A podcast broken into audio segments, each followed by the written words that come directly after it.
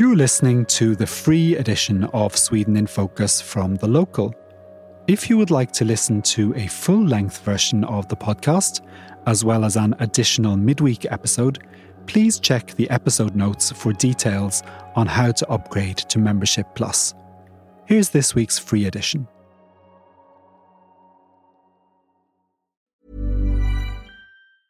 Burrow is a furniture company known for timeless design and thoughtful construction, and free shipping, and that extends to their outdoor collection. Their outdoor furniture is built to withstand the elements, featuring rust-proof stainless steel hardware, weather-ready teak, and quick-dry foam cushions. For Memorial Day, get 15% off your Burrow purchase at burrow.com slash ACAST and up to 25% off outdoor. That's up to 25% off outdoor furniture at burrow.com Hello, and welcome to Sweden in Focus, a news podcast made possible by members of The Local. We're recording this episode on Thursday, the 31st of August, and this is our first week back after the summer break. And we're mostly going to be talking about the story that has dominated the headlines for months namely how Sweden and the wider world have reacted to a spate of Quran burnings in the country and how the security situation has deteriorated to the point that Sweden increased its terror threat level in the middle of August. I'm your host, Paul O'Mahony, and with me here in Stockholm are two media company chiefs, the locals James Savage and Julia Agha from the Arabic language news service Al Kompis. And we're also joined from Malmö by the locals Becky Waterton, who's been keeping a very close eye on some of the stories we'll be talking about. Julia, welcome back to the podcast. Uh, you've been on here before. Hope you had uh, have you had a good summer aside from everything that's been going on yes, in the news? absolutely. very good. Very typical Swedish summer. One week in Spain. Oh, nice. Two weeks on the countryside. So yeah. Perfect. And how about the the rest of you, James, Becky? How was your summer? Yeah, I had I had some I, I had three weeks in the countryside, and um, it was very wet. As anyone who spent the summer in Sweden will um, recognise. A week after next, I'm going to Tuscany Oh, to lovely. get some sunshine. I hope. I was in Sweden and it was wet, and then I went to the UK and it was wet, and that was my holiday. I was in Berlin for a week, which was uh, which was not wet at all. It was lovely, actually. That was kind of the highlight for me. And then I was in Sweden for the rest, and it was wet as well. But I mean, let's face it. I mean, let's, this summer has not just been wet; it's been horrendous. I mean, it's been, the flooding has been terrible in some places, and you know, around where I had my summer house, it, there were pretty bad floods. And then I guess the rest of Europe was burning. Okay, a lot has happened since we were last in the studio at the end of June. So we thought we'd start off by running through a timeline of the main events in the Quran burning crisis. Becky, can you start us off? Yeah, so the story really starts around Easter last year when a Dane named Rasmus Paludan, the leader of the right wing nationalist, anti Islam, anti immigrant party Stram Kurs or Hardline, started publicly burning copies of the Quran in areas with a large Muslim population. This sparked riots from counter demonstrators, some of whom attacked police in cities across Sweden. And then in those Easter riots, around 100 police officers were injured and more than 40 people were arrested in, in a couple of Swedish cities. So Norrköping, Linköping, Landskrona, Örebro, Malmö, and Stockholm. So that's kind of where it all starts. And yeah, we talked about it a lot at the time, so we can put a, a link to our main sort of podcast episode from back then in the notes. Why did uh, Rasmus Paludan want to burn copies of the Quran? So again, if we go back in time here to 2019, he does it for political reasons, essentially. So he first started doing this in Nørrebro, which is uh, an area of Copenhagen with a high immigrant population, a few months ahead of the 2019 Danish election to kind of gain support for his party, which actually was only 0.2% off the threshold for entering the Danish parliament that year. He has two convictions in Denmark for inciting racial hatred due to this. And then Sweden actually initially issued him with a two year ban from entering the country in 2020, but then he applied for Swedish citizenship. His dad is Swedish they couldn't kind of refuse him entry to Sweden once he got citizenship. And that's why, that's the same reason behind him burning Korans in Sweden in 2022, because we had an election September 2022 and he was doing it in the run up to the election to kind of get support for his anti Islam party. Yeah. And he ran, he, he ran for election in the end, didn't he? But it didn't no, really, it didn't really get anywhere. Didn't really work yeah. out. Okay. And so the fact that the police allowed his demonstrations to go ahead is obviously a really big talking point and has been all summer. And we'll get back to some of the legal questions in a little bit. But let's continue with our timeline now and We'll jump to January of this year when Rasmus Paludan again decided he was going to burn a copy of the Islamic religion's holy book, this time outside the Turkish embassy of all places. Now, looking back with a few months' perspective, James, can you talk about what happened that day and how significant it was, particularly in regard to Sweden's application to join NATO? Well, what happened that day is that Paludan came back to Sweden and burned the Quran again outside the Turkish embassy, as you're saying, which, as well as provoking demonstrations in Turkey and in other Muslim majority countries, led to Turkey stalling talks on NATO's accession. Interestingly, he was enticed to come to Sweden by two people with connections to both the Sweden Democrats and to Russia.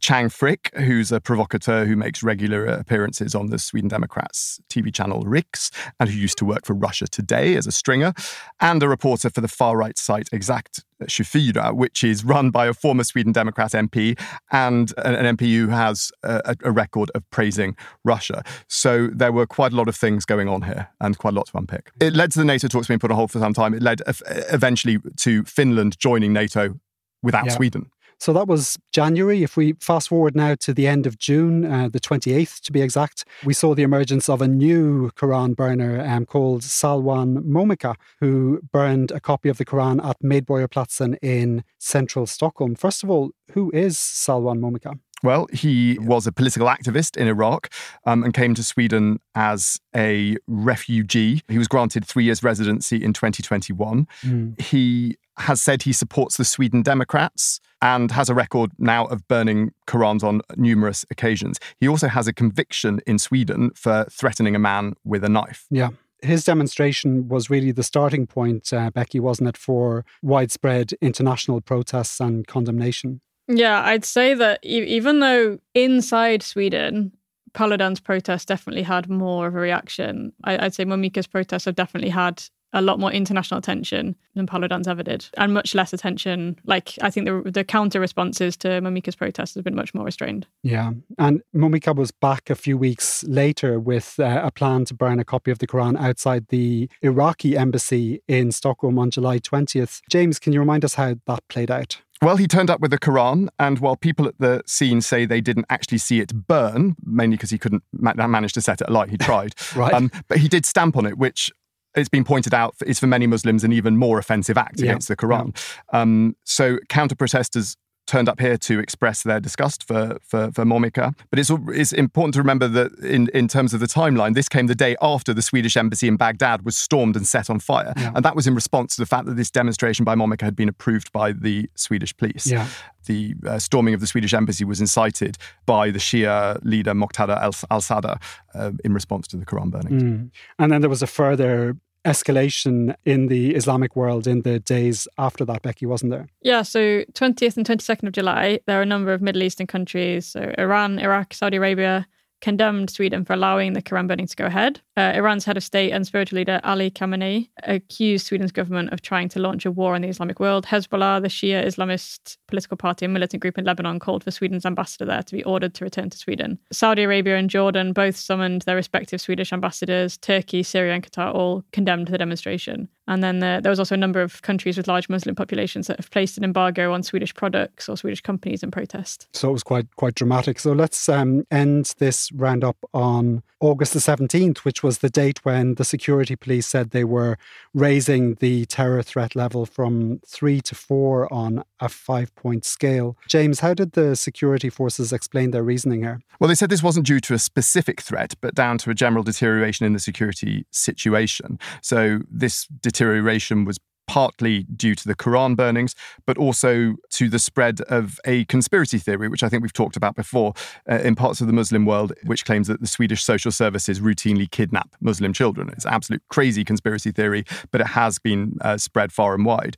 The Swedish National Security Advisor, Henrik Landerholm, said in a separate statement that Sweden had gone from being seen as a legitimate target by Islamist extremists to being seen as a priority yeah. target. And what does it mean? What does the heightened terror threat entail for people living in Sweden? I think on a personal level, there's probably a few people that are a bit more worried or cautious about something happening, at least directly after the announcement was made. Maybe a few people that are thinking more carefully about whether they feel safe in certain areas, feel safe in crowded areas. I know that the Swedish women's football team, after they came third in the World Cup, their homecoming celebrations were meant to be a big public affair, and they, they ended up scaling it down and just having like a little celebration in a in a restaurant.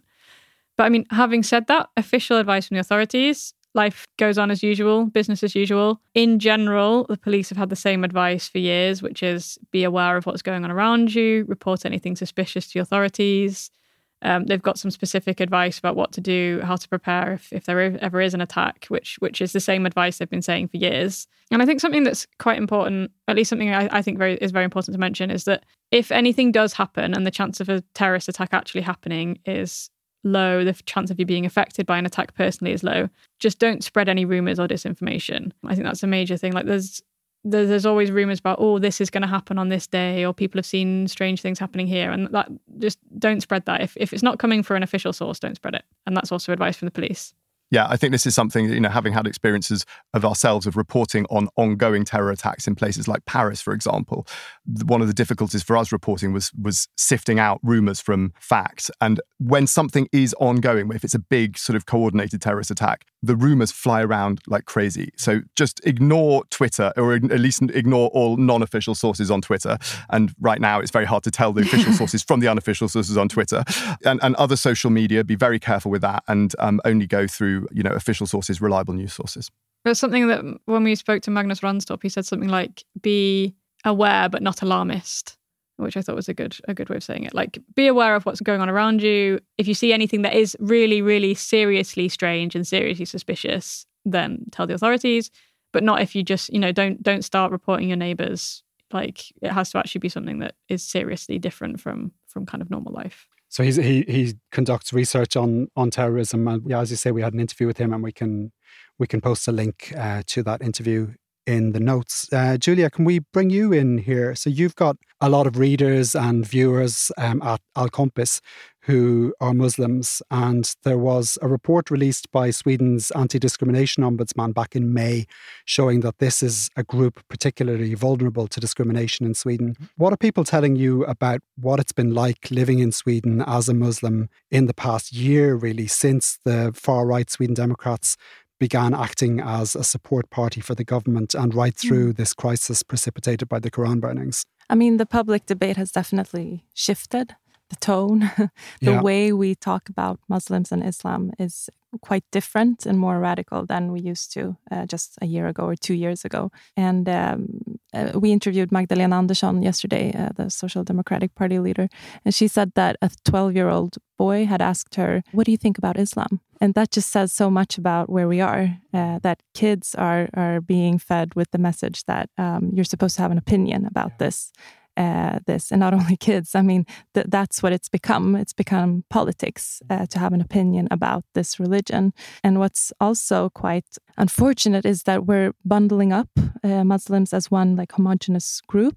There are millions, of, hundreds of millions Muslims in the world. They come from uh, Indonesia, Malaysia, to Iraq, to Nigeria. Islam is not a culture. It's not an ethnicity. It's a religion. So we can't say that Muslims are so and so.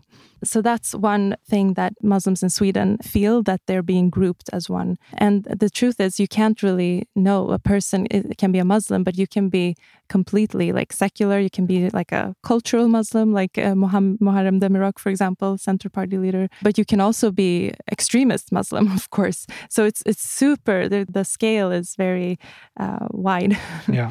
And has there been a lot of interest in this story among among your readers? Yes, of course, absolutely. It's been top uh, like headline uh, news all over uh, this summer. Yeah. Okay, thanks for that, Julie. We'll bring you back mm. in a moment. Becky, um, I mentioned earlier that we'd come back to the legal issues surrounding the Quran burning protests. A lot of people have been asking why the Swedish police allowed these demonstrations to go ahead. Can you explain that? Uh, yeah, I mean, the short answer is it's because they have to. So, the Public Order Act, which is the act that kind of dictates when you're allowed to protest and the rules around protesting, says that the police are only allowed to refuse a permit for a demonstration if it is, and this is a quote, necessary to do so with respect to public order or safety at the gathering or as a direct consequence of the gathering in its immediate surroundings. And that's really important, the direct consequence. Because freedoms of assembly, demonstration, association are all very, very strongly protected under the Constitution, the police have to be able to show that there's a concrete security threat directly related to a specific Quran burning. So, like the theoretical risk that a riot could break out or the risk that it could raise Sweden's terror threat is not enough in itself for the police to refuse to issue a permit. And I think it's also important to say that it, it's not that they're approving Quran burning protests because they agree with them or there's some kind of opinion as to whether they're acceptable or not. It's that there is legally no framework for them to be able to deny a request.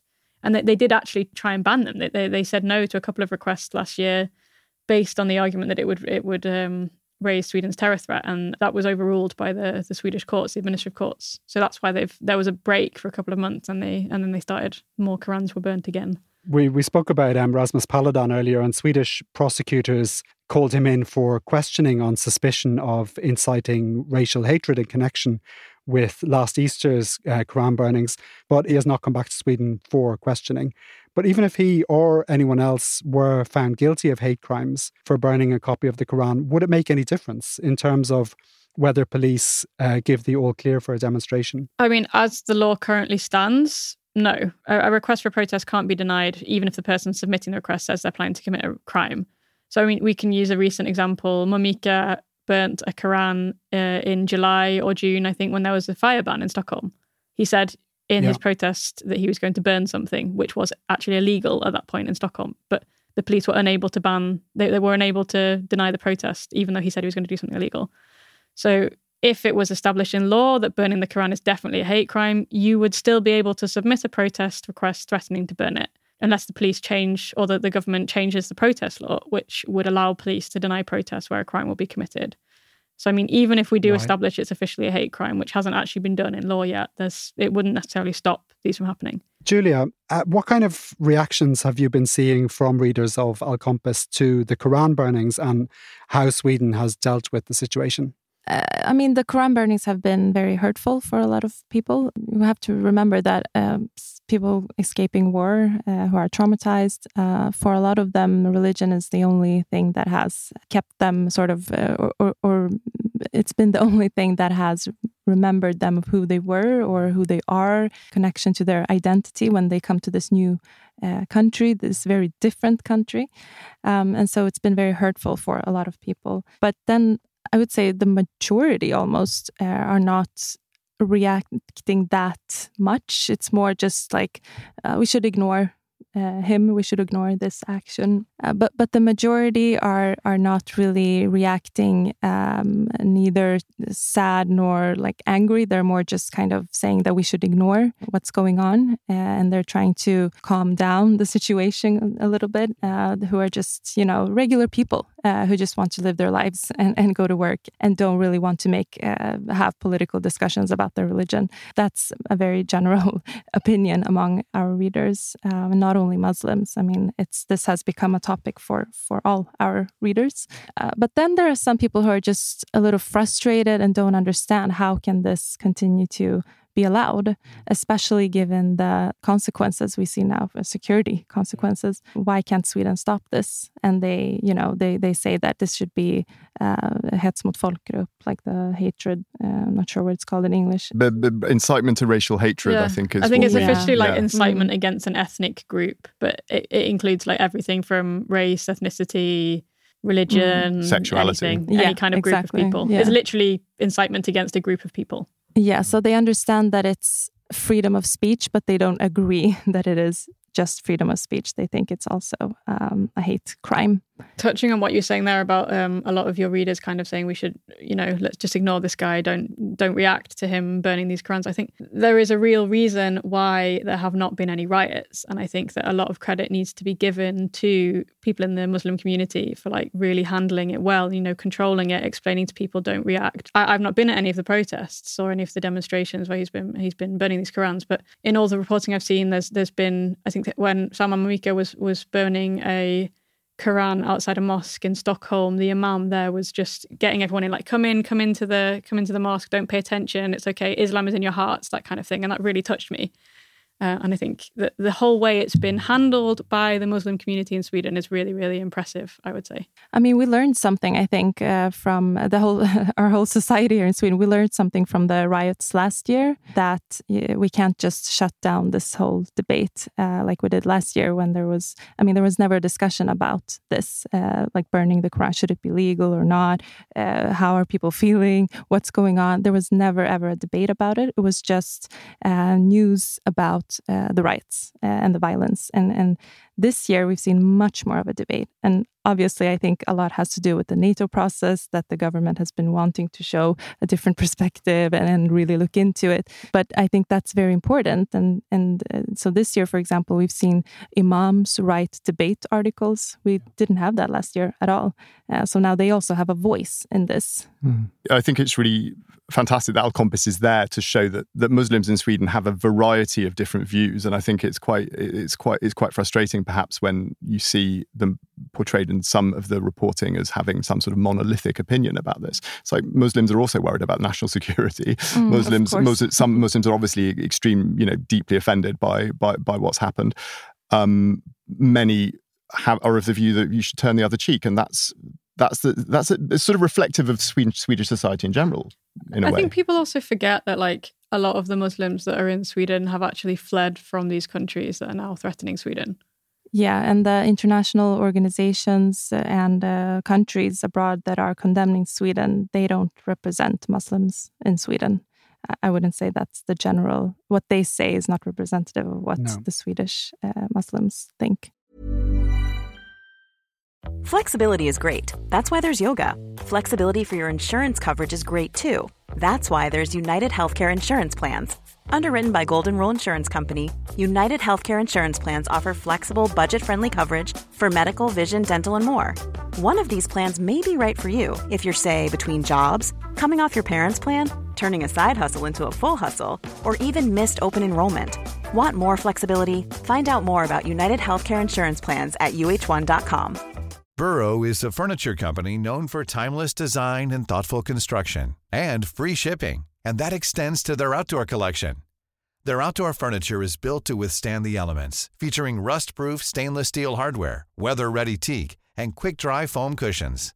For Memorial Day, get 15% off your Burrow purchase at burrow.com slash ACAST and up to 25% off outdoor. That's up to 25% off outdoor furniture at burrow.com slash ACAST.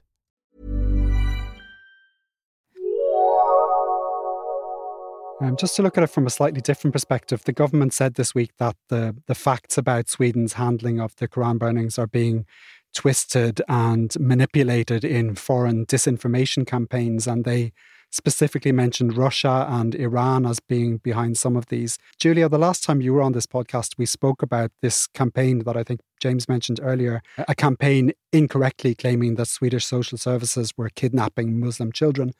Can you see that your readers have been exposed to disinformation again this summer? And what are you doing at Al Kompis to counteract this? Mm. Yes, absolutely. We've seen um, uh, the biggest uh, disinformation surrounding this these events is um, that it's been portrayed that the Swedish government uh, is sanctioning or allowing these uh, manifestations, uh, when in fact the government really doesn't have anything to do with them. Um, so there's a big misunderstanding about the police uh, authority or how Swedish authorities in general are. the fact that they're independent and that it's not Ulf Kristersson who says that you can or cannot perform these manifestations. It's up to the police who have to follow the law and don't even go into what's going to happen during the manifestation. So they skip a lot of steps. Uh, and the, the big picture has been that Sweden is burning Qurans uh, when it's the, the truth is it's quite far from that. I mean, Sweden is allowing it, but it's not really uh, the same thing. so that's the biggest disinformation. I'm not sure this is disinformation, but a lot of people are saying that Sweden is so much against extremists. Uh, we say it all the time, and we're we're working against extreme uh, organizations and all of that. But at the same time, we're allowing extremists to have a platform uh, because they view Rasmus Paludan and Salman Momika as extremists. So how does that work? It's double standard. So a lot about the Swedish sort of double standard uh, is being uh, said. I think it's worth pointing out with Salwan Momika that, by all appearances, very much trying to make it look as though this is Sweden burning Qurans because he always sets up the picture of himself with a little Swedish flag in front of when he's burning the Quran. So the picture that goes out to the world is of a Quran burning in front of the Swedish flag. It's interesting and I would I would love to know more about how he thinks around this. Did you guys see the story? It was on Sydsvenska and he's been live streaming all of them on TikTok. Um, been getting like you can give gifts to people on TikTok when you watch a live stream. So he's been earning money like 3000 krona every single time he does it. Yeah, and he's not the only one. I mean, we saw it in this uh, campaign that you mentioned, uh, Paul, the the against the social services. There were a lot of actors on who did live streams on TikTok, but also videos on YouTube that they, you know, earn money mm. on.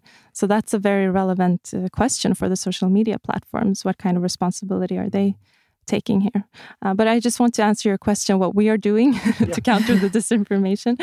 Um, and uh, we, for example, last year we interviewed the police uh, so that they could explain how they are, why they are allowing these manifestations. Um, and that article was the third most read article last year.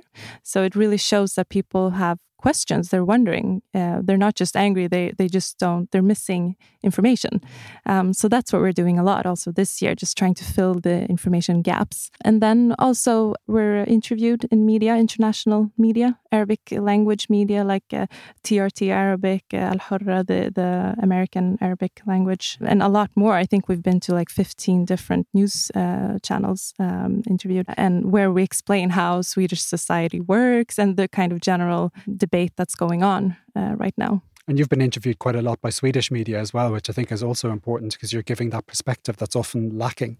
Exactly. Uh, so it's like both perspectives, not yeah. not just give information to our readers, but also have uh, let our readers sort of have a voice towards Swedish society. Yeah, yeah I mean, because I think often the tendency for, for, for the Swedish media is sometimes to find you find an imam who will have a very particular kind of perspective, for mm. example, mm. and and that's and that's good, and that perspective should come through. But there's there's a there's a much wider um, Muslim and and, and Arabic uh, speaking community in Sweden that's that's very that's, that's much more diverse than that. Mm. Like thousands of secular Muslims you mentioned who are often completely forgotten in the in the debate in Sweden. Mm. Yeah. And they are also affected by the Quran burnings. Maybe they are not sad or or angry uh, specifically at these manifestations, but they can feel the Islamophobic yeah. uh, sentiment in the in the society. They, you know, the you mentioned the discrimination uh, report, yeah. the discrimination in the workplace against against Muslims, of course they are affected by that. Uh, even though they're not religious, if your name is Muhammad, you're still going to be affected because mm. you're a Muslim,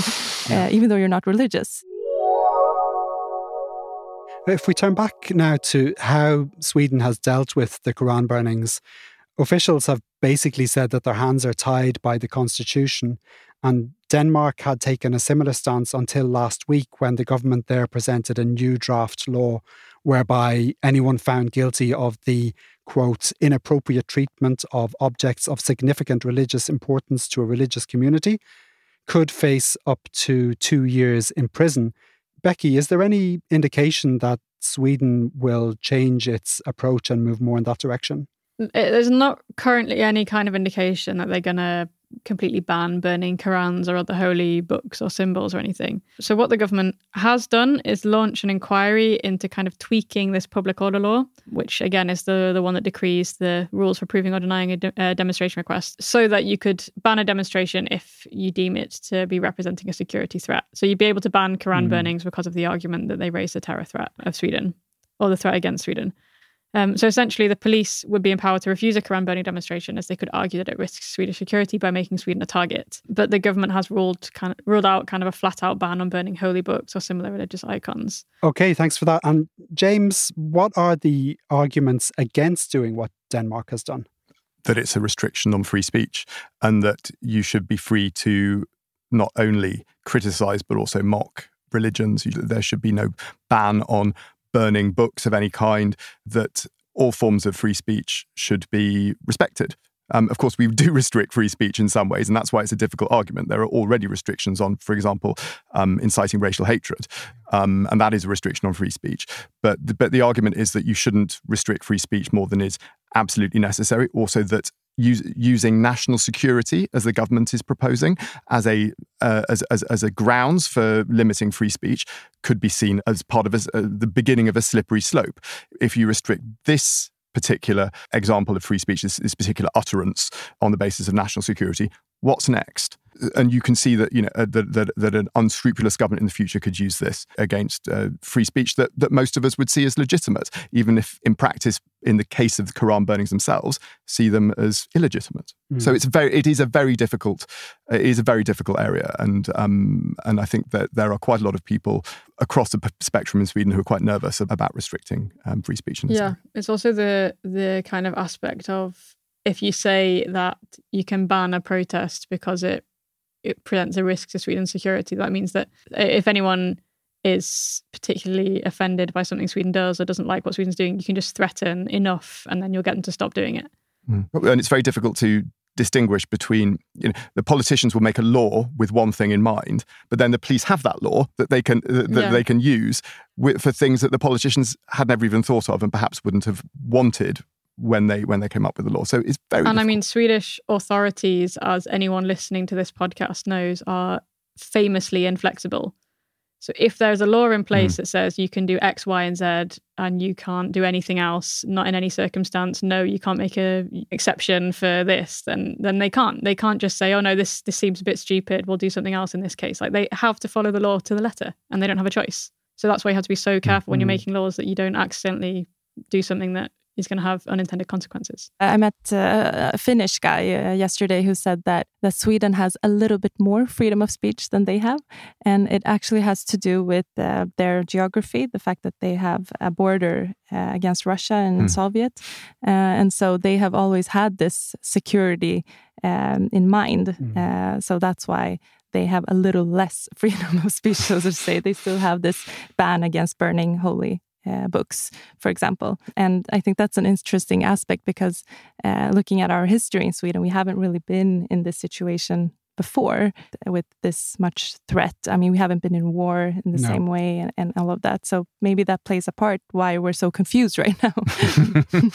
very, very much so. And I think, you know, you see that, I, I see that with lots, of, I, when I have these conversations with lots of people who come from other countries that had much more of a sort of uh, a national security mindset, that they're saying, "Well, why doesn't Sweden just ban it?" I mean, mm. perfectly straightforward, isn't it? You know, even even people from other democracies seem to think that this is this is a much more kind of straightforward thing than than it's seen in Sweden. There was, I know that Alastair Alastair Campbell, who was Tony Blair's advisor, who's now runs an, an, an enormous podcast in the UK. He was he was he was flabbergasted by the fact that Sweden hadn't just gone out and banned Quran mm, burnings. Mm. Seemed to be perfectly perfectly natural to him. But that's certainly not how it's seen here.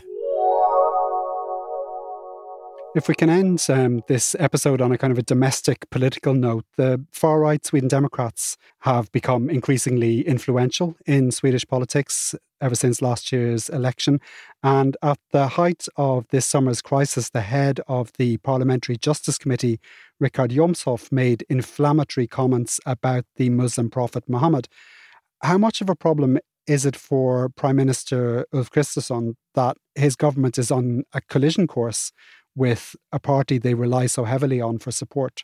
I mean, it doesn't look very good domestically that these two parties kind of very publicly disagree on this issue. It makes the coalition look weak. And it also raises questions internationally from countries which are kind of unhappy with how the Swedish government is handling this. I mean, it's all well and good to come out and say that your government doesn't condone these these demonstrations and describes him as Islamophobic. But that statement always looks a bit weaker when you've high up members of the party supporting the government that are, are making statements about the Prophet Muhammad himself. Like it caused a bit of an issue for the for the party both at home and abroad, or for the government at home and abroad. And I guess the real question here is whether the coalition will be able to survive or the, the government coalition supported by the Sweden Democrats will be able to survive until the next election or whether we'll see it implode. The Sweden Democrats don't really have anywhere else to go. I can't see them joining the left bloc anytime soon, but they, they could threaten to withdraw their support from key government issues if they decided that they didn't like what the moderates were doing anymore. And then I suppose at the other end of the scale, if if the moderates kind of pander too much to the Sweden Democrats, the Liberals could decide they've had enough. So it's a really a balancing act for Ulf Kristersson to kind of keep all of the members mm. of his of his block on the reins and and keep everybody happy. Mm. At the same time, that a lot of the political parties in the bloc have very few options. The Liberals can't afford a general election because they're underneath, they're under 4%. The Sweden Democrats, like you say, don't have any other obvious home. And the moderates really, really, really want to be in government. So that's probably what will, what will keep the coalition together. Desperation. Mm. Lack of other options. Yeah. Great. Well, that's all we have time for this week. Thank you for tuning in, and a special thanks to those of you who are paying members. Your support is absolutely essential for us to be able to keep covering the news on the website and in this podcast. Our panelists today were the locals James Savage and Becky Waterton, and Al Kompis publisher Julia Agha. Our sound engineer is Reese Edwards. I'm Paul O'Mahony, and we'll be back again next week. Until then, take care.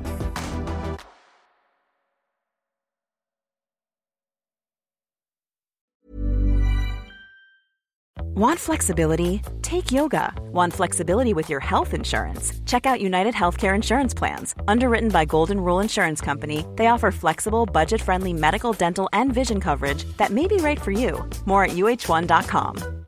When you make decisions for your company, you look for the no brainers. And if you have a lot of mailing to do, stamps.com is the ultimate no brainer. It streamlines your processes to make your business more efficient, which makes you less busy. Mail checks, invoices, legal documents, and everything you need to keep your business running with Stamps.com. Seamlessly connect with every major marketplace and shopping cart. Schedule package pickups and see your cheapest and fastest shipping options from different carriers. With rates up to 89% off USPS and UPS rates. And with the Stamps.com mobile app, you can take care of mailing and shipping wherever you are. Make the same no-brainer decision as over 1 million other businesses with stamps.com. Sign up with code program for a 4-week trial plus free postage and a free digital scale. No long-term commitments or contracts. That's stamps.com. Code program. That's all for this week's free edition of Sweden in Focus. If you'd like to hear a full-length version of the podcast each week, as well as an additional midweek episode with more interviews and analysis, please upgrade to Membership Plus. Make sure to check the episode notes for details on how to upgrade. Sweden in Focus is a podcast by the local Europe. Our sound engineer is Reese Edwards. The publisher is James Savage.